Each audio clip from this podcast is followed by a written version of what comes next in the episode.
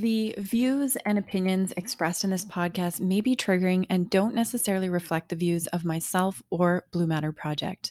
Please note that I'm not a licensed therapist or a doctor, and all opinions of our guests are for informational purposes and should not be considered medical advice. For any questions about your own health, please consult a medical professional. Hey, it's Elaine Clark, and welcome back to the Mindful Matters podcast. On this episode today, we're talking all about the power of the subconscious mind. This episode features Scott Robinson, who is known as the Brain Guy. Scott is a senior lecturer with the Academy of Applied Movement Neurology, and he supports people to achieve balance by optimizing nervous system communication and upgraded subconscious programming. He works with people to improve performance, stress reduction, trauma resolution, pain and dysfunction. And he believes it's the brain and the nervous system that controls our life's outcomes. We get into a bit of his own personal journey in today's conversation. We talk about the power of the subconscious mind, how powerful emotions like resentment and jealousy can manifest negative outcomes. We touch on limiting beliefs, and we also touch a bit on adaptive and passive neuroplasticity This is a really interesting conversation. So I hope you enjoy today's episode. And before I bring Scott on, just a quick reminder don't forget to leave us a rating and review. Thank you so much to the people who already have. We love hearing from you. And don't forget to share this episode. If you know someone who would enjoy this kind of conversation, definitely share it with just one person. All right, let's dive right in. Scott, welcome to the Mindful Matters podcast. Thank you very much for having me, Elaine. It's really nice to be here. I'm, I'm excited to get to have this chat. Me too. I'm, you know, I'm really looking forward to this conversation with you today. You've got you've got such an interesting background and your particular area of focus and the work that you do is so fascinating to me, which we will get into in, in more depth soon. But first, uh, tell us a little bit about you and what inspired you on this path. Okay, well, look, it's kind of how far do you want to go back? I feel like I'm living my truth, so I'm I'm literally just doing exactly what I'm meant to be here doing, and it literally it sort of lights me up every single day to get to do the work that I get to do. So we can kind of trace that all the way back to me as a very, very, very little kid, and we can kind of see synchronicities there. But essentially, if we want to go back just as far as just professionally, um, I was a personal trainer. I was an athlete who became a personal trainer, and as an athlete, I just wanted to be the best. As the pers- as a personal trainer, I wanted to be the best, but also do the very best I could for people, and then just get that best result. So it wasn't. It was no longer about me getting the best result. It was about seeing the best result in the people that I was training and coaching. And then I kind of worked out that I could have more of an impact if if I was fixing things so I kind of went down the, the pathway of real rehabilitation. And, and then it took me a little while, but I realized that I could be way more effective if I started to be able to fix or have an, an, influence over the governing systems that were governing these movement dysfunctions and these pains that a lot of the people that were coming to me for. So I essentially I found the brain, which you know, which was an incredible rabbit hole to to go and dive into. And and so now I call myself the brain guy. I'm so known as the brain guy on Instagram and Facebook. And I think if we're looking at what it is that I do, it's kind of it's it's that rule number one. It's that basic general principle with the brain is that there's just always more. And that's basically what I found. So when I dove into that rabbit hole and I was coming at things from sort of the from a level of, of scientific understanding, a level of neuroscience and and we literally I was looking at the brain and the nervous system as kind of the be all end all as the governing systems of the body. And I was very very blessed very very fortunate that I was never tied to one paradigm that made me look at the body a certain way or look at the nervous system a certain way or just look at the results and the presentations that people that of the people who are standing in front of me in one particular way. And I never had to fit my answers or fit my understanding within a, a particular framework. So I was kind of free to just allow these different presentations and these different results that I was getting, just allow them to be, and then allow understanding to come to me in time as I was kind of discovering things. And so, what I came to understand was again there was just more. So I ended up diving into the energy systems of the body, so the human energy field and these other dimensions that um, that make up the human being, and then diving into the mind. And so we have these different levels of mind, and and they they also largely govern our experience of life. And so when we start talking about the subconscious mind, which we're going to talk about a bit today, we're talking about an area of our mind that literally controls a huge amount of our behaviors, our emotions, our emotional reactions to things, our perceptions, our homeostatic balance, our thought patterns, literally you name it, we have programs for all of it, and the brain is always trying to run on, on autopilot. So the, the the basic qualification for people to get to do work with me, I generally say is, is as long as you have a brain. If you have a brain, we can definitely do some work with you. Um, and literally because the brain, the nervous system, and all those the energy uh, the energy systems of the body and the mind, because that just covers pretty much all of our life experience and, and all of our experience of life, um, there's not a lot that we can't work with. There's not a lot that we can't in, influence and change in profound and profoundly positive ways. So that's basically that's basically how things evolve for me looking to try and get the very best result from people. And if you're looking to try and get the very best result well you just find yourself diving deeper into that rabbit hole to understand more so that you can actually be able to do more and influence a, a greater and greater result. Yeah. Well just to build off of that a little bit one of the things that you say and i'll quote you here if we want to get the very best out of life, then it's an absolute imperative to have the highest functioning neurologic hardware and software. What is this hardware and software that you're talking about here? Okay, excellent question. So your hardware and your software. So you can look, and this is this is the language that came to me when I when I first had that discovery. That first, that little light bulb went off, and I realized I was working with movement dysfunctions with people, and essentially what I was doing as a personal trainer was I was trying to change movement. I was trying to resolve movement dysfunctions by moving a peripheral joint or literally introducing a peripheral stimulus. And I was trying to overwhelm a centrally driven signal. So there was a centrally driven signal coming from the central computer, being the brain, that was holding the body in a specific pattern. And so what I came to understand was that if I could just go to the motherboard, if I could go to that that central computer itself, and if I could if I could hit the right switches, then I could change things at, the periphery, and that's the way that it worked out. So that I could literally just understand which buttons to push in the brain, and then the movement dysfunction would just change, and so the the, the movement output would change, and the person's dysfunction or pain would literally just dissolve very very often right in front of your eyes. Now, what we're talking about with hardware is we're talking about all these different hardwired neural pathways. So we can look at axons and dendrites, we can look at all these synaptic connections, and we can look at where all these little electrical signals and the electrical electrochemical connections are formed uh, are held in the brain. And when we have optimal communication so when all of those networks and you've got a network of 86 plus billion neurons in your brain um, when all of that is firing and communicating effectively then the nervous system thrives. And one thing that i say a lot of times to people is with with regards to movement output and strength output is we don't build strength. You know, we all think we're going to the gym and building strength or doing body weight exercises and, and building strength by increasing the number of repetitions that we're doing and increasing the intensity of, of, of weight that we're lifting. But really, it's your nervous system that grants you strength. If you if you can allow your nervous system, if you can facilitate optimal communication in your nervous system, then you will have an you'll have a dramatic increase in nervous system output and as such neuromuscular system output so when the brain can see the body and the way it sees its body is via, via its vast network of sensory receptors when that when that communication network is open and clear and coherent, when there's commu- when there's clear and, communi- and coherent communication in the nervous system, we can experience uh, optimal or somewhere close to optimal nervous system output. So that's an imperative. So if you, we need to have the brain communicating and the nervous system communicating clearly for us to be able to function at our best, and that that's going to make sense to a lot of people who work who work in any way, shape, or form with movement. They'll understand and they will have seen when there is just inadequate communication to a particular joint or to a particular um, body part, and you can demonstrate something to someone, you can show them, you can touch them and try and guide them through a movement, and it's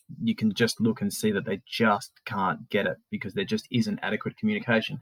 The brain very often just can't clearly see that body part, so it doesn't know how to coordinate or move that body part. Yeah.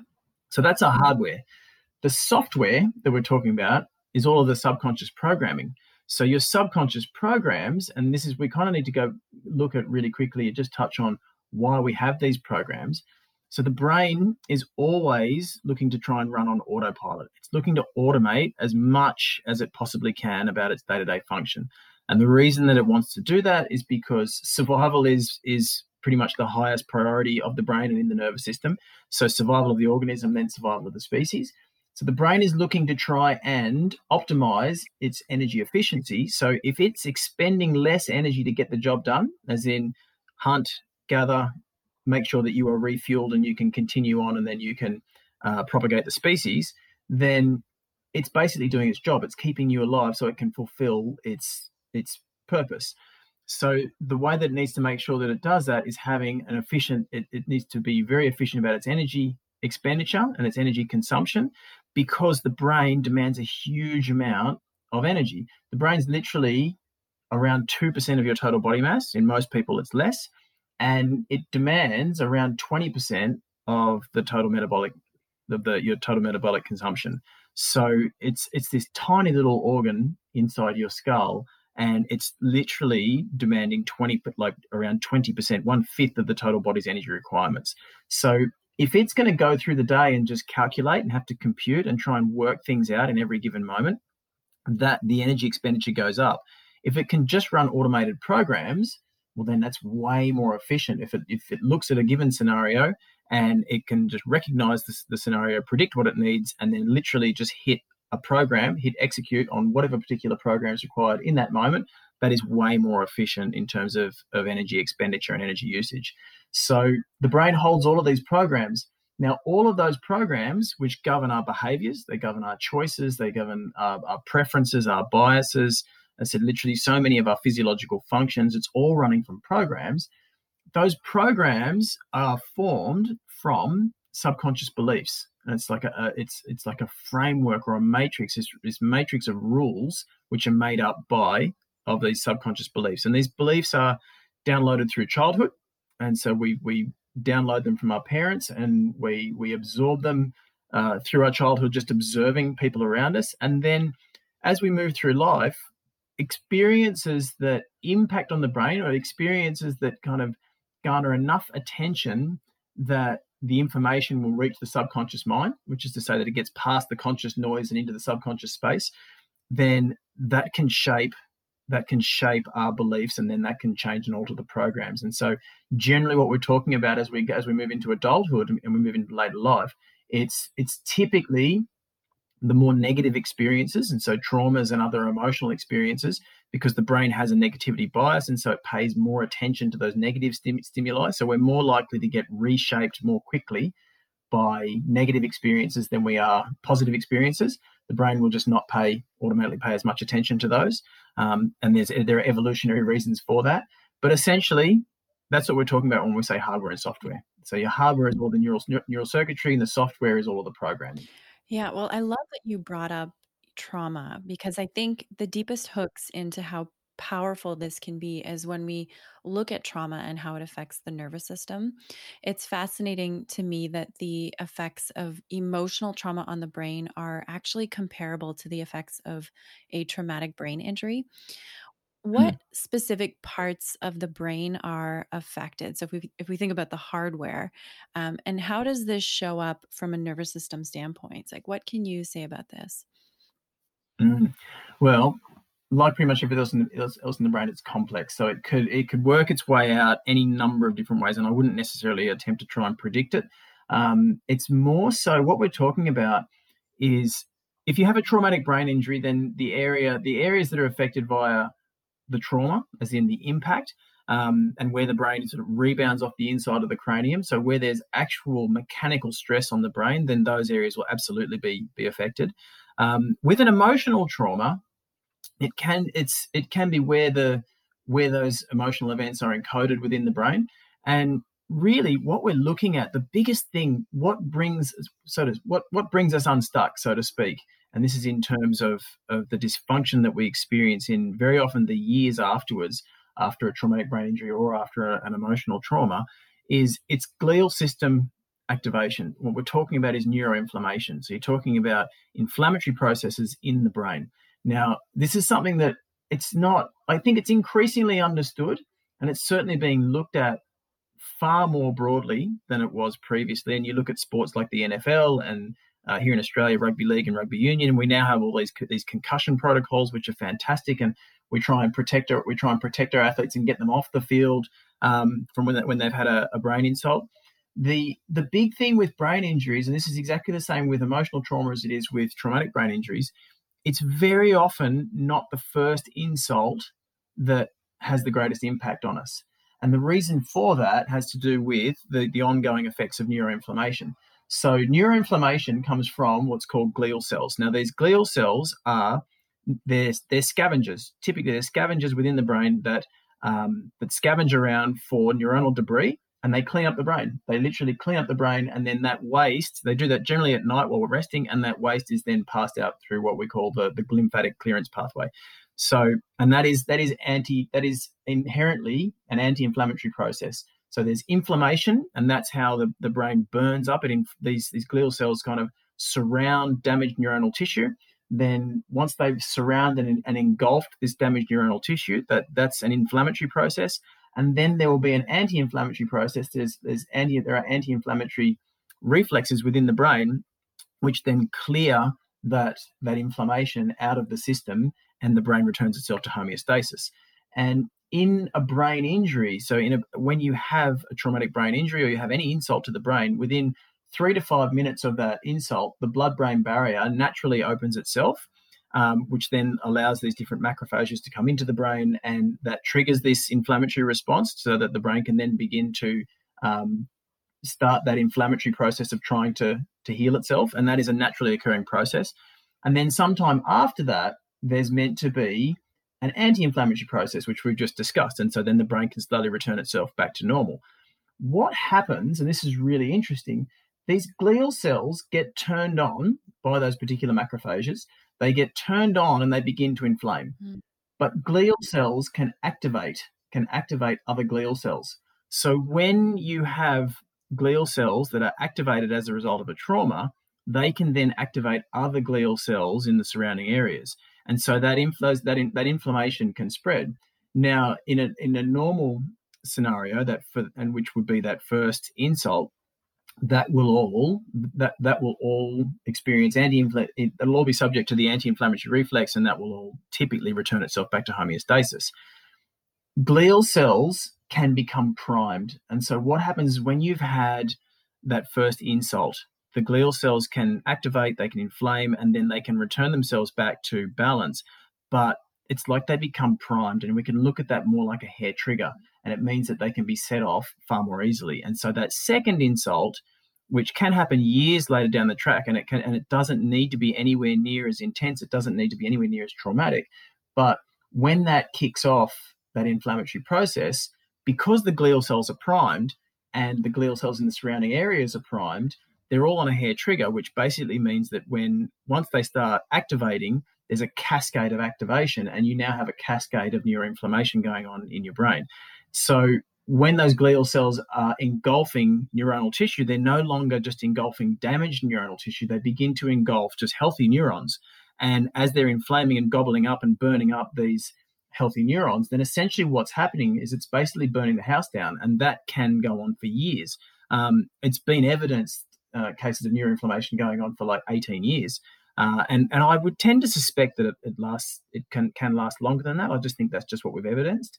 But it is to say that we that we can experience those that neuroinflammation for years and years and years, and every neuron and every neuronal connection that gets engulfed and then essentially burned up, that's a loss of that equates to a loss of function. And if you lose one neuron, you, you that's that's pretty much going to be imperceptible. You're not going to be able to perceive the loss of function from one neuron. But over over the course of weeks, months, and years with that that inflammatory process going on, then you're going to experience a loss of function. And so, what you'll experience, you can experience heightened sensitivity to light, to sound, to smell. All those things can kick off your kick off symptoms. You can um, you can be dealing with uh, ex- exercise induced fatigue. So literally, when you attempt to go and exercise and move, and it just absolutely lays you flat.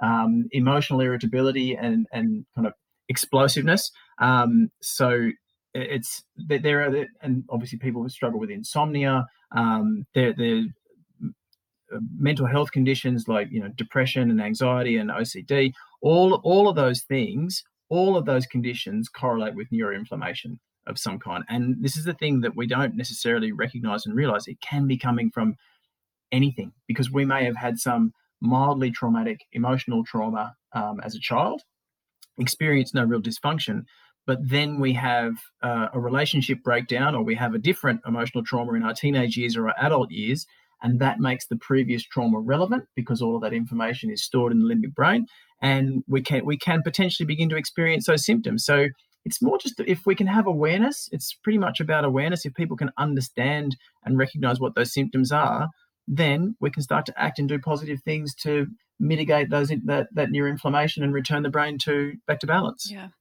Gosh, this is so fascinating. And uh, it, it's reminding me that, you know, often I think a lot of limiting beliefs, they stem from traumas and specifically, you know, emotional traumas. And limiting beliefs, this is something that I'm becoming more and more attuned to in myself. Um, they are these sort of insidious, self sabotaging thoughts that keep us from starting a business that we're passionate about, or finding a relationship that we want, or leaving one that we don't want. Um, they can keep us stuck in addictive or unhealthy behaviors. Uh, can you speak a little bit into this and how it sort of relates to the subconscious mind? Just to circle back to, you know, the the power of the subconscious mm. mind. Yeah, limiting beliefs are huge, and the thing that we don't realize is humanity. So our entire civilization, we are literally swimming in a soup of limiting beliefs, and we down and we just download those. They're they're literally um, there's a morphogenetic field. So what we have, a morphogenetic field is basically a field of information. And so we're all surrounded in these different morphogenetic fields. And so when we see when we see learning from one generation to the next, and so we can see children in the, in subsequent generations learn lessons faster. They just pick things up faster than their than their parents, and then essentially, and then the, next generation after that, they can learn faster again. There's like there's these inbuilt lessons that the parents learn, they get passed on to the children, and the children pick the pick those lessons up just that little bit quicker. And, and this has been evidenced many times in mouse studies. And so morphogenetic fields are literally fields of information, and we're all surrounded by them. So there's positive information, but there's also the beliefs of others. So when people believe that things are just not possible, and again, so many of our the beliefs that we're surrounded by, life's not perfect, life is meant to be hard, life is meant to be a challenge, nothing is easy. There's there's literally all of that is what we're exposed to. And when we're little kids, we're not thinking critically. We don't think analytically. So children's brainwaves just exist in a theta state, which is essentially like just downloading. So kids from ages zero to seven are pretty much just downloading information and they're just downloading as much information as they possibly can. And they're using all their brains are using all of that so that they can create down the track all of the subconscious programs that that brain is going to want to be able to automate all of its processes and get through life. And so as the brain is growing and developing, it takes a huge amount of energy, and that's why you see kids needing needing naps while they're while they're when they're so little. That yes, they're using energy for growing, but that the brain is just is just chewing up so chewing through so much energy as it goes through, and it's and it's downloading this information and trying to create these programs. Now, those kids are literally downloading all of those all of the limitations that their parents are putting onto them um, and that they see from people around them um, and and essentially it's difficult to unwind that because one most people aren't necessarily aware of it because everybody's walking around um, confirming those those beliefs and so i'll give you an example and one example is aging now there are loads of text and loads of information about times in human history, different ages when people were um, living much longer. So longevity was was far greater. Now we have three different ages. You have your chronological age, which is the age on your birth certificate. you have your biological age, which is something that people tend to focus on a lot more these days, which is basically the age of your organs and the age of your body. So, literally, the age of all the tissues in your body, biologically speaking. If we do exercise and we and we eat the right foods, we've worked out that we can have an influence on the biological age of our tissues and of our organs. So that has an effect on literally our physiological expression. And then we have our psychological age. And your psychological age is literally at a subconscious level how old you truly believe you are. Now, and you can see this from people. You've, you've everybody would have seen 50 year olds who look like they are 75 to 80 and just really just waiting for death.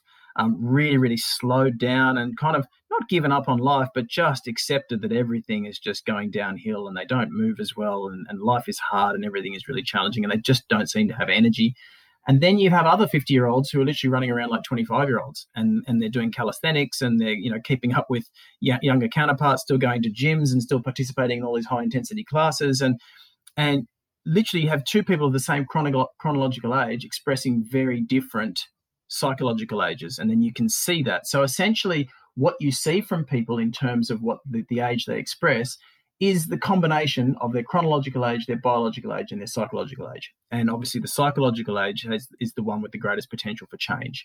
Now, if we if we are kind of told, and we are told via just experience, just observation experience, that you know, oh, old age is just tough, life sucks, then you die. Uh, and we look around and we see everybody getting older and getting slower and slowing down it, it then becomes not just a matter of me having to try and change my own values and think that I'm younger. I need to somehow remove myself from that confirmation that I'm experiencing every day when I walk around and I see the limitations of others. So we're influenced, our limitations are, are, are influenced by what we see and what we absorb from our environment around us. Um, they are influenced by what we what we hear from others and then they're influenced by our own life experience. And so when you talk about traumas absolutely those traumas will influence will, will influence us and create limiting beliefs. And so a limiting belief is just something that literally caps our possibility as to you know what we actually believe is truly possible. Uh, and when we overturn limiting beliefs in the subconscious mind that's really is taking the handbrakes off life and that, that can be incredibly liberating for people. Yeah. So you know is it possible to reprogram our subconscious mind and and how can we do that? Because i think these limiting beliefs they are so deeply wired into our nervous system.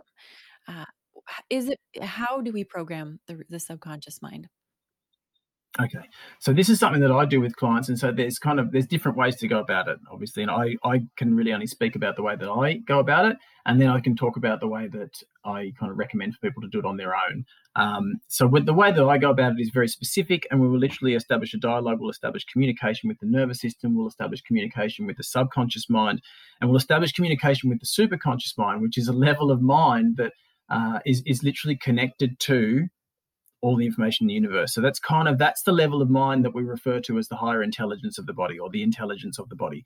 And it just knows. It always has it always always always has the answers. So the process that I work with, we can go in and we can actually identify what the limiting beliefs actually are. And then we can identify what do we actually need to put into upgrade because it's not necessarily about and this is this is I think a really key consideration is that one of the limiting beliefs that we have in society is that we've pinned forward progress to understanding. And and you'll hear this a lot from people, and I get this a lot. People will come to me for help, but they'll they'll be asking, I just want you to teach me uh, a couple of steps and things that I can do on my own that'll be really helpful because then I take I'm taking control and I'm empowering myself with that knowledge and I can I'll be able to move forward. And we, the way that we look at things is we're, we're, we're a systematic animal. We've decided, you know, we, we, we love a system, the brain loves a pattern. And so we like to pull things apart and then try and understand all of the pieces. And then when we can understand all the pieces, we kind of put that jigsaw puzzle back together. And then it's like we can see where the next piece is going to go.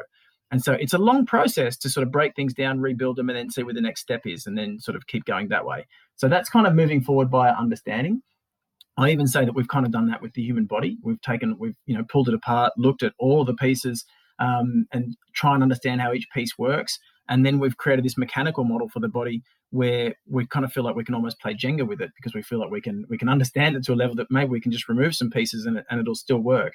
But that is that's essentially trying to move forward by understanding. The mind doesn't actually need that. The, the mind is absolutely limitless. And I'm saying this to people all the time. Your, your mind doesn't always need to have understanding. And I'm not saying that we shouldn't strive for understanding. Understanding is wonderful and empowering yourself with knowledge is fantastic. But we don't need to get stuck because your superconscious knows the answers and it literally can download those answers. And so we don't necessarily when we're uh, when we're when we're overturning limiting beliefs or when we're unwinding trauma, we don't need to go back and wade through the trauma. We don't need to go back and just experience the limiting belief and how and and, and all of how that's impacted on us in our life. We can literally just download the information from the superconscious that will result it'll dissolve that limiting belief and upgrade us to something much higher kind of in the one go. So that's really really fast and it's really really powerful. The way that i recommend for people to do it on their own is you need to be able to get past the conscious mind and this is the thing so kids don't have to do that and that's why they're like kid we say kids are just so impressionable and and they learn like sponges because they are literally just absorbing information. Adults is slightly different. So you and I will have conscious noise. We'll have all these different thoughts running around in our head, and we'll we'll literally have this. It's like a layer of conscious noise that prevents very often. It prevents um, these positive messages that we want to get into the subconscious mind to try and change those programs. That conscious noise can prevent that. It's like a buffer, um, and very, very often, and this is where people feel that their subconscious is working against them, and it's something that they have to try and work against to try and uh, achieve the, the experience of life that they would like, is the only things that get through are the negative experiences, and, and that's because of the brain's negativity bias. So, what we need to do is try and get past that conscious level of noise. And there are a few ways that you can do that meditation is a fantastic way. If you can if you meditate regularly and you can slow the brain down you can slow those brain waves down then you can reach a suggestible state. So if you can get yourself down into a theta state so get down to down to alpha down to theta. Theta is like four to eight hertz. If you reach a theta state then thoughts that you're having at that point are basically going to go straight into the subconscious mind. Now, that is challenging for a lot of people if you've never meditated, because a lot of people will look at that and just say, I, I just can't even sit still for five minutes.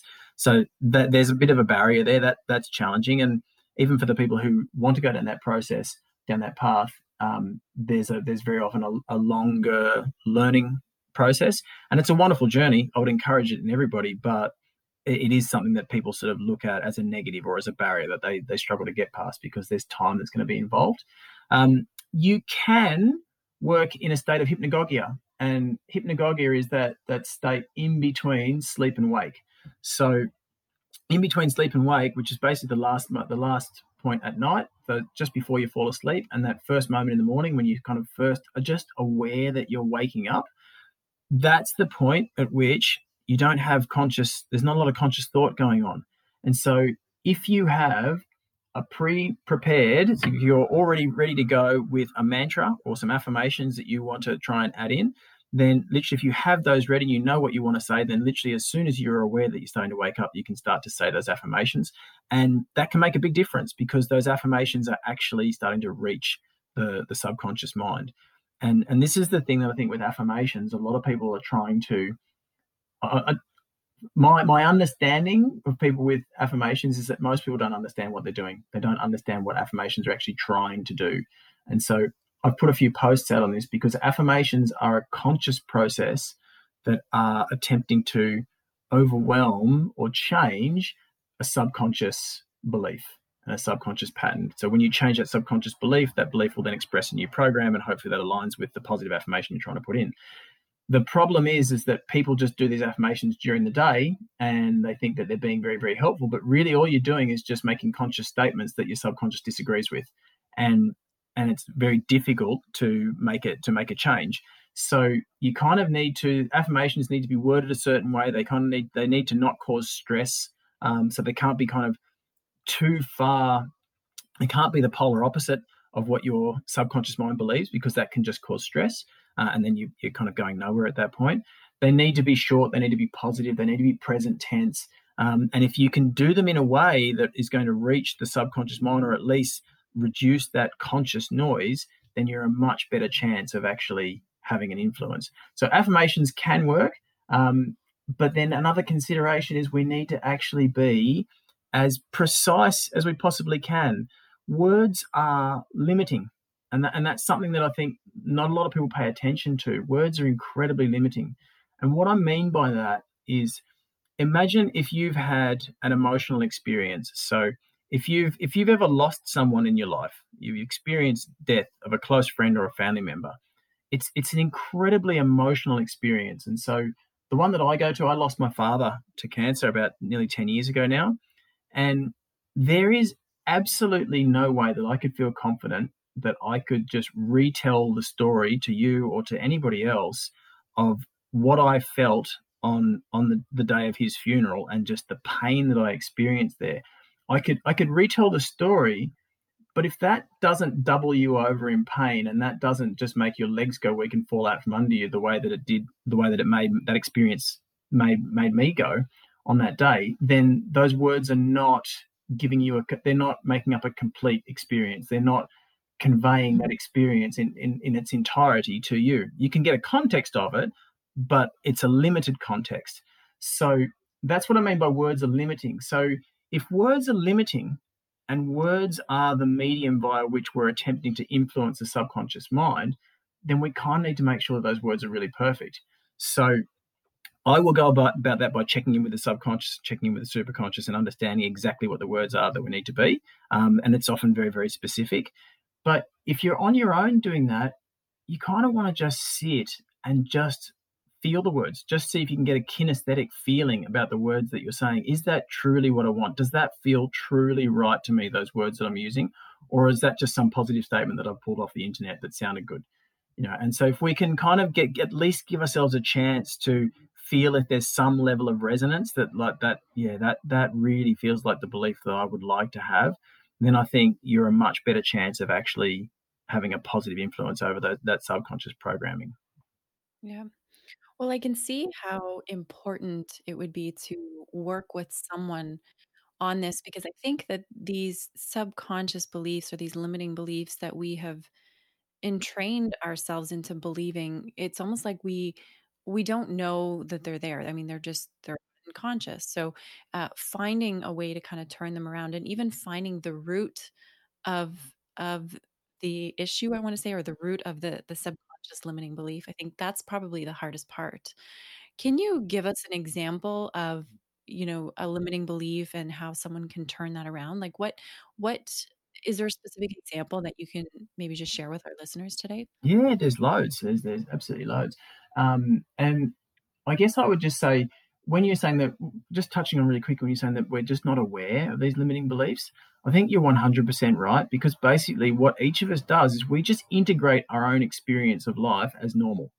And, yep. and and then we don't know what the difference from what optimal from what we could truly truly truly be we don't know what the mm-hmm. difference is because we don't have a context and we don't have any awareness of what our true potential actually is we just know what we're used to so what i found working with people was that when I was just working with only the brain and the nervous system, really all I could treat was just dysfunction. I could treat pain and treat dysfunction. And and when people would allow that, that was fantastic. We could get an amazing result. But a lot of times people wouldn't even want to come into clinic. They wouldn't even want to look at it because essentially to step into that space, you kind of need to admit that something's wrong. Uh, and that's certainly the way that people would feel about it. So I think the thing, the, the, the way to go about this stuff is again exactly what we're talking about before is look at the limitless capabilities of the mind and look forward. We don't need, it's not like the way that I work, and I think the way that we really should be looking at the mind, if we're going to access that limitlessness, is look forward. We don't, it's, we don't need to approach things like couch therapy or talk therapy does. Um, which is not to say that that can't be helpful, and it's not to say that people that there aren't counselors out there who do an amazing job, but we don't. The brain doesn't need that. We don't need to go back and wade through heavy, slow emotional experiences to be able to understand them and then move forward. We don't need the understanding. We can just identify where we want to go. And if it's the right if it's the right direction and the right belief, then that will dissolve the dysfunction and we'll end up with something far greater. So let's say if we work with a limiting belief around relationships. So mm-hmm. a limiting belief around relationships is that um, I, have had many women that have come to me and we've worked on relationships, and something that seems to come up reasonably consistently is um, I seem to only want to date emotionally unavailable men. So that that's that's a limiting belief that I, have I've worked with a lot of people on. Now, generally, what it all comes back to, it, it, it always comes back to the self, and it generally comes back to wholeness. It comes back to the person just being whole, but but needing to be whole first and be enough for themselves. And once they're enough for themselves, then they are 100% enough for the other person, and they can see the whole their own wholeness reflected in the other person, and then they don't need to go for for someone who's just never going to be able to fulfill them the limiting belief, the brain is the most amazing virtual reality machine in the known universe. When we hold a belief, the brain will make that real. So if you hold a belief that I I, I own my limiting belief is that I, I can only find emotionally emotionally unavailable men. They're they're literally the only people that I seem that, that seem to pop up in you know on my radar that will be down to a belief that that's all that you see and that's all that you find. It's not that there aren't other men or other people out there that are, that could be suitable suitable partners. It's literally if your brain is if your mind is holding the limiting belief that I only find or I only seem to be attracted to emotionally unavailable men, the brain will make that happen and it will literally it will literally hone in on the pheromones that are being put out that match with that emotional unavailability. Um, and it'll it your your the energy consciousness of your human energy field will again be able to detect the the profiles in the energetic fields of others that match with that unavailability. And essentially, what the brain does is if it holds a belief, and again, this comes back to survival, the brain needs to make itself right. It needs to make itself right so that it can believe in its predictions and then it can feel safe because it knows that it's making correct predictions about um, our, our, survivability and where all the dangers in our world are. So the brain is always just trying to predict where where the dangers are could be around the corner so that it can keep us safe. And so the way that it's going to allow itself to feel safe and most at peace is if it if it 100% believes in the reality that it's got set up for itself. So it will hold these beliefs and it needs to make itself right. So mm. if if I am a female and I'm in a room full of un- emotionally unavailable men, well, that fits with my belief if I'm a if I'm a female holding that belief that I only I, I, only seem to find emotionally unavailable men, and then I find myself in a room full of emotionally unavailable men, well then that confirms that belief, and then the brain is okay, that's fine, that's great. But if I'm in a crowd of people and there are all kinds of men around, and I'm a female who holds that belief, my brain will need to make itself right. So it will hone it will hone in on the men in that crowd that happen to be emotionally unavailable and they're the ones that will that will garner the most attention and I'll kind of gravitate towards and then I'll find out at some point down the track that they're emotionally unavailable and I confirm that belief for myself. So beliefs are self-confirming and this is why working with the subconscious mind is so powerful because when you change the beliefs it's not just that you change what the brain believes and you walk away and high five yourself.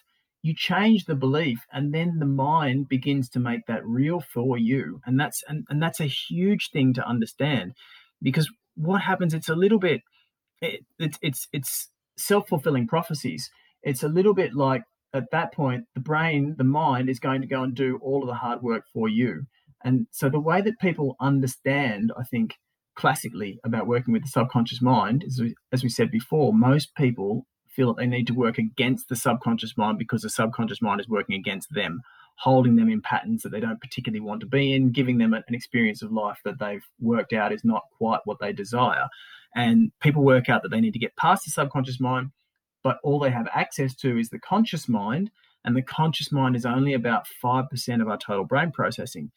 The subconscious mind being the other 95%, it's very difficult to overwhelm 95% of the mind, which is creating all of our emotions and our behaviors, choices, preferences, biases, and, and largely governing our experience of life, it's difficult to overwhelm 95% when you've only got access to 5%. What you're doing, say via the process that I work with, and when you're actually when you can when you have an influence over the, the subconscious mind, is if you influence that 95% and you change a belief, you've just changed 95% of the mind. So if you have the subconscious belief that I only seem to ever find emotionally unavailable men, and you change that to my perfect partner finds me or you know the people the, the the romantic partners who are perfect for me find me that's what the brain that's what the mind is going to try and make happen. And it will mm. put it will make you whole enough it'll look to make you whole enough so that it can make itself right about that belief. And so basically what happens is the subconscious mind goes to work for you and it then creates the new behaviors the new feelings the new emotions the new choices and new decisions that are going to put you in those places in those spaces in those emotional states that are going to allow the brain to confirm its new reality and so that's why working with the subconscious is just such a powerful thing because you change when you do that you can change your reality and you change your experience of life. And then you've only got 5% of the mind to get on board and typically that's the 5% that you already had worked out that you wanted you, you already worked out what the goal was. So it's not very much of a stretch to get the conscious mind on board from there. You just need to lose the habit at that point.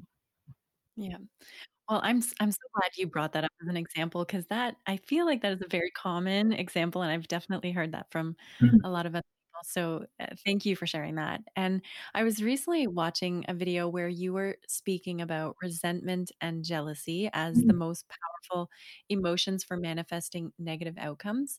Uh, can you elaborate on this for us? Yeah, absolutely.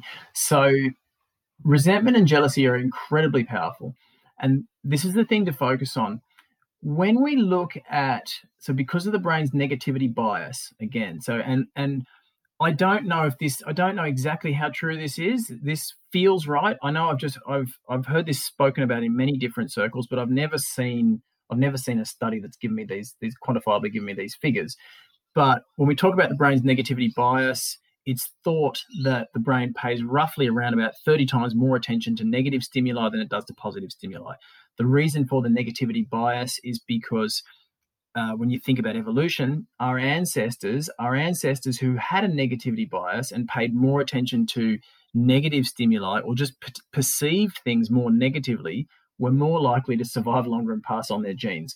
Because if you were walking through the bush, heard a rustle in the bushes, and then thought the worst, so you thought that uh, you thought that that could be a negative outcome, and there could be a predator or an enemy there, and your first your first instinct was to turn around and run or grab your spear or whatever implement you had and be ready to fight well then you're a better chance of defending yourself or getting away and surviving. Our ancestors who had a positivity bias and were walking through the bush and heard that same rustle in the bushes and then thought oh that sounds lovely. I'll go and investigate. Well, that one time in a hundred when it turns out that it was actually a predator, well, then you may well have just become lunch, and then you're a far less chance of being around long enough to pass on your genes to the next to the next generation. So over time, we've evolved via these ancestors that that had more of a negativity bias, and so that's why it's thought that, that the brain pays so much more attention to negative to negative stimuli because that can help us survive. So when we focus on the negative, so rather than, rather than focus on so the perceived success of, of, an, of an individual or the perceived positive traits of an individual. And rather, we focus on the resentment. We focus on resentment for the material possessions that they have. Maybe it's a really flashy car. Maybe it's just they've got the big job. They've got you know the, the trophy wife, or they've got the perfect life and perfect kids, or whatever it is that we focus on that we're holding resentment for. What the subconscious is focusing on is it's focusing on the perceived lack. So it's focusing on the negative. It's it's focusing on the lack between what they have and what you don't have. And so when you're focusing on that, then we need to look at what at the way manifestation works. And the way manifestation works is we essentially, if we want to manifest something, we create an image in our mind and then we try to strengthen that signal. Once we've created an image in our mind and created a context, the way quantum mechanics works is in the unified quantum field, all possibilities exist all possibilities exist because time is eternal. And so if there's infinite time, then there's enough time for all possibilities to actually eventuate. So for whatever possibility that we want to imagine, there is a quantum potential for that. So if I want to imagine a potential for my very best life, there's a quantum potential for that. If I want to imagine a potential for literally just pain and suffering, there is a quantum potential for that. So when I focus on resentment, when I hold resentment for an individual because he's got a Ferrari and I'm just driving around in a in a, a beat up VW, if I focus on my resentment for that, then essentially what I'm focusing on is how much I don't have. And so I'm focusing on just the lack and how little I have and the emotional states that go with that. And when I'm, I'm now holding that picture in mind, I'm now adding a really strong emotion to that. And we need to remember that emotions are essentially a fuel source. If we add emotions to context, then essentially it's like it supercharges the signal. So, in terms of manifestation, that's going to manifest our dreams or our nightmares potentially. It's going to manifest things far more quickly for us. So, when I focus on that lack and I hold resentment, I now hold a context. I've got a clear visual about what I don't have. I'm adding a really strong emotion to that, and then I begin to manifest that into physical material reality. And so it's like we're making we're, we're making manifestation work against us. So resentment and jealousy really, really doesn't help us. And mm. and and I've seen this manifested so many times in physiological dysfunctions and pain outputs in the body. And I talked about in that particular post this one amazing case that I that I had where um, I had an, an, elderly gentleman who his legs had literally just stopped working, and there was no medical explanation for it. He'd had some different injuries, he'd had some surgeries and stuff during you know during the course of his life, but there was no medical explanation for why his legs just stopped working, and it was like one leg just stopped working, and then it's roughly six months later the other leg stopped working, and by the time I got to see him, he'd been in a wheelchair for seven years, and they wanted to amputate his legs he was unaware of this. He knew they wanted to amputate his toes, and but it turned out he'd lost blood, he'd lost circulation in his legs. His um, he had all kinds of bed sores, and I never actually physically got to see this guy. I got to I got to speak with some of the nurses, and I got to speak with uh, obviously him and his wife, and they described the condition. I could see it on on on Skype how we did our sessions, but his legs were in a terrible state and, and he had no feeling, no sensation, no movement, um, and there was minimal circulation. And what it all came down to was the fact that he had held deep, deep, deep resentment to his mother and his siblings for pretty much the entirety of his life. Um, and, and essentially, all of those feelings had caught up with him. They'd been made relevant by some other negative um, experiences that he'd had in business. And then all of that caught up with him. And essentially, he just lost the use of his legs. And by going through, by, by following the process that we did, we were able to literally unwind things. Um, circulation came back into his legs, all the sores healed up. He started to get sensation back in his legs, and he got some um, muscular function back. Um, and then I have to say, unfortunately, it wasn't a, it wasn't a happy ending to the story, unfortunately, because um, he experienced some really strong emotions. I didn't see him for a period of months, and then he experienced some really strong emotions that linked him via his wife's family linked him with the negative emotions of resentment that he held with his um, with, with, with from his family history, um, and the symptoms just came back again. They literally just literally came back again because he experienced similar feelings of resentment um, with his with his wife's family, uh, and so that that stuff is just so powerful. So when we can leave resentment and jealousy behind and focus on the success of others, then what we're focusing on is that's literally us holding a successful picture and a successful image in mind. And if we can genuinely, sincerely feel elevated emotions for the success of others, then essentially that's what our mind, that's what we're holding in mind, and that's what we, that's what we begin to manifest, and we begin to manifest better outcomes in ourselves.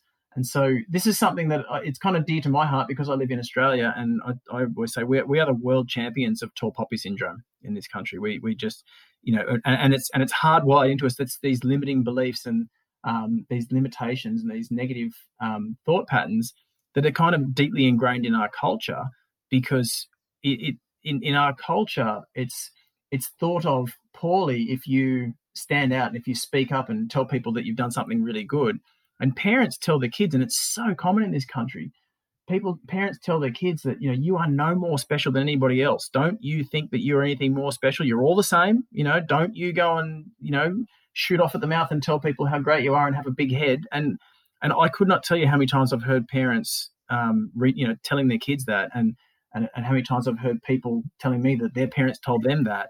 And essentially what that does is it puts that limiting belief into the child that i am no more special than anybody else. So as soon as i see somebody you know, who has something that looks a little bit more more special, they are that tall poppy. Well, then I then straight away automatically, because it's hardwired into my subconscious, I then begin to focus on that lack between them and me because I've been told that I'm no more special than anybody else, and so they shouldn't be either. So why should they have more than me? And really, what I'm looking at is that perceived lack between what they've achieved and what I haven't. And so and and literally i just continue to manifest a negative outcome. So it's a really really important thing to just be aware. Celebrate the wins. Celebrate your wins. Celebrate the wins and successes of others and you can have a positive impact and positive influence on on your own output of life. Yeah. Well it certainly speaks to the power of awareness and and just being able to uh, get curious i think about our our thought patterns and the way that we perceive the world and and our reality in, in so many ways. Mm-hmm. Um, we have a lot of yoga teachers and physical movement practitioners in our audience. Mm-hmm. Um, as a way to kind of wrap up today, I'd love if we can touch on the topic of adaptive and passive neuroplasticity as it relates to movement and and learning new skills. Mm, okay, fantastic. So so let's let's just get the definitions straight first. So neuroplasticity is basically the brain's ability to continue to optimize itself over time. So the brain is just constantly looking to try and perfect itself over time. Now, perfect is not always exactly the way we might hold a context or, or a projection around what we believe perfect to be.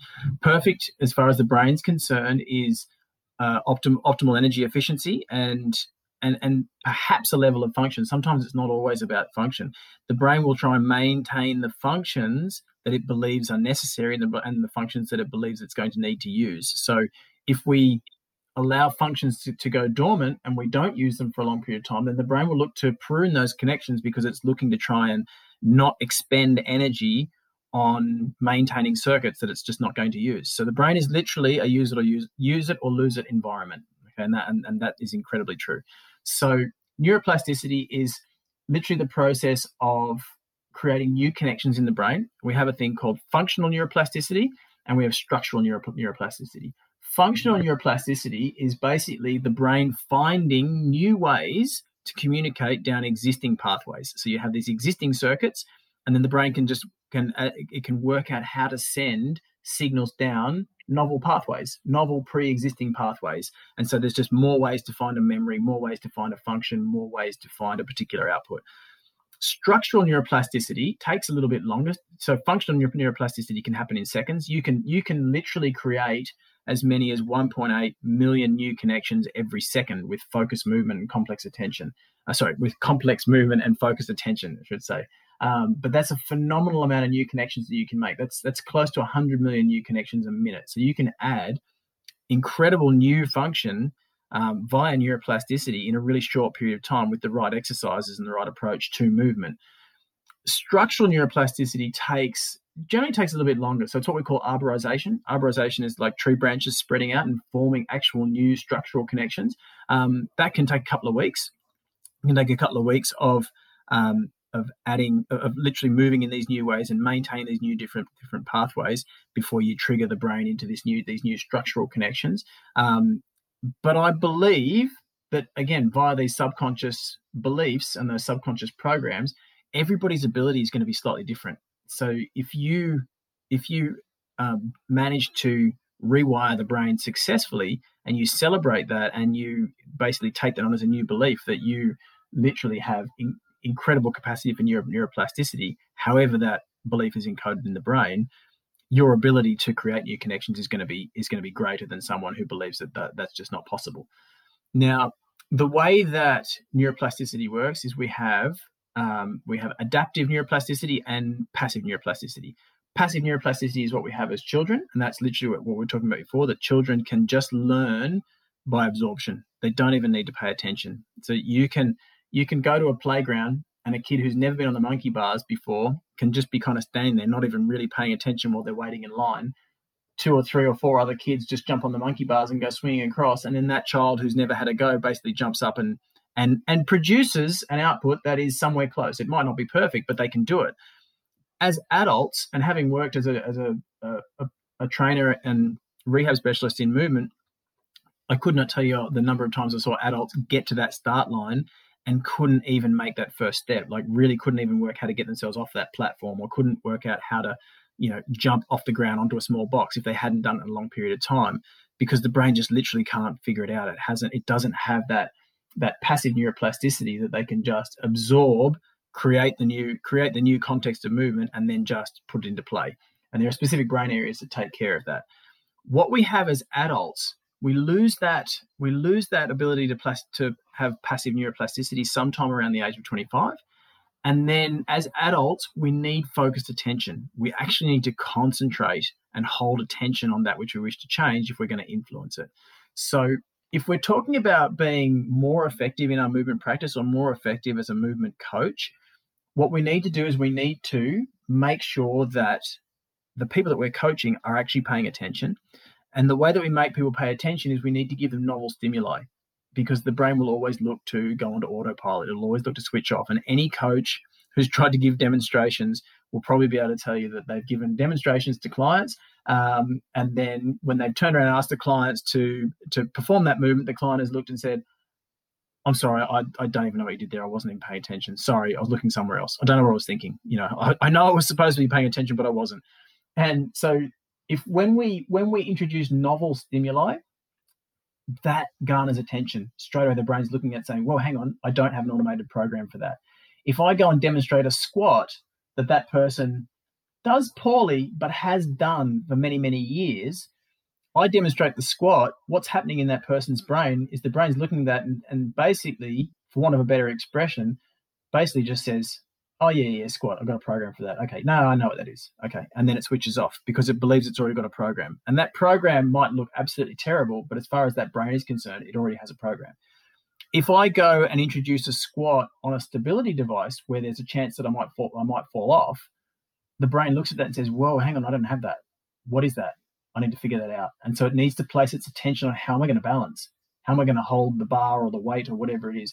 Where does my body need to be? Where does my body weight need to be so that I don't fall off this stability device? And so it needs to pay attention to try and figure that out because I've just introduced a novel stimulus. So attention is key. There needs to be some level of urgency.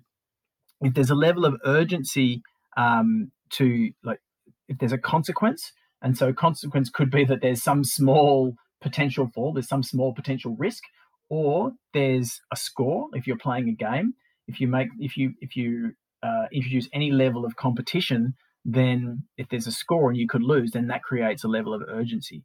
So we need attention we need urgency um, and we need a level of alertness. We need to we need to be alert to be able to make these new connections. So something that I advise people on if, if you're a movement coach and you're looking to try and make sure that you are creating new connections and new connections equate to new function and increased improved function in the people's brains that you're working with and as such their bodies then you need to make sure that you're you are paying attention to attention urgency and alertness and you can take care of that in your warm up or you can take care of that in short little bouts in between sets with people so there might be fun little games there might be some there might be some little game that you play. There could be some little drill that is a balance challenge, something that is just a little bit different. Um, it can be a movement flow routine that just makes the person really have to pay attention. And it doesn't have to be long. You might it might only be 30 seconds, 60 seconds, where all you're doing is you're not tiring that person out. You're just making them switch on, pay attention, and then you come back to the drill that you're trying to actually get them to integrate. So those little those little cues are absolutely huge because you're just continually switching on the person's brain, and then you're trying to get them to do the work that you're trying to do. And I would near guarantee that if you do that in any way well, there's almost no chance that you don't see an improvement in certainly in the session in the session and then down the track in the the output of that individual. Yeah. Gosh, Scott, this is so fascinating. I mean, you are you have a wealth of knowledge and wisdom that you've shared with us on on the show today. Uh, for anybody that is looking to, you know, continue this conversation or or or even just learn a little bit more about uh, these topics that we've been talking about today, what would be the best way that they can connect with you or be a part of your community? So, as I said, I am the Brain Guy on Instagram and Facebook. So, the.brain.guy. Uh, and then there's a website, thebrainguide.co. So they're probably the easiest ways to get in touch. Um, and yeah, if there are questions that come up out of this one, because remember we are talking about very often when we're expanding awareness around these com- the, these different concepts, and some of these concepts for a lot of people will be concepts that have either just never been considered or certainly might not have ever been heard of before. So if they're new concepts, what you can experience is resistance. So if if you've listened this far, first of all, thank you for your attention. But second of all, if there was a point during this discussion that you found yourself just shaking your head or thinking, "Come on, that's that's just right out there. That no, I don't know about that." literally what you've experienced is you've experienced your brain giving you resistance because it doesn't want to shift to a new reality. Because remember, the, the way the brain keeps us safe is by being able to predict where all the dangers are and where your brain believes that it has the best chance to do that and keep you safe is in the reality that you're in right now. And everyone's reality is their own. Everyone's reality is literally just a collection of their own perceptions. So we're all in our own realities. And when you hear something that's from a different reality, something that's slightly different, the brain will look at that and say, hang on, if I go down that path to that new reality, I don't know what the rules are. That means I can't keep you safe. If I can't keep you safe, I can't guarantee survival.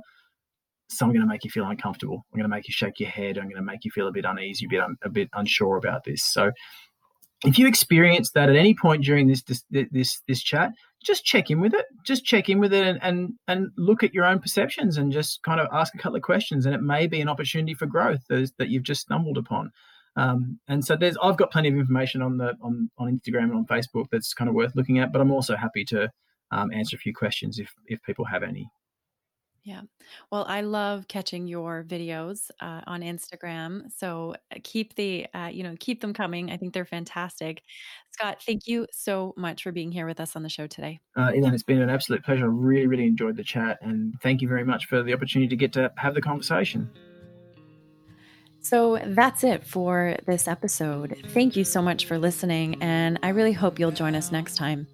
Mindful Matters is written, hosted, and recorded by me, Elaine Clark. Special thanks to Karen Zorzi, our editor, Tawny Stoiber for the artwork, and our theme music by Bellwoods. If you can, please leave us a review. It helps others discover the show, and we really appreciate it. Let's keep these conversations going over at Blue Matter Project. Thank you so much for listening, and we'll see you next time.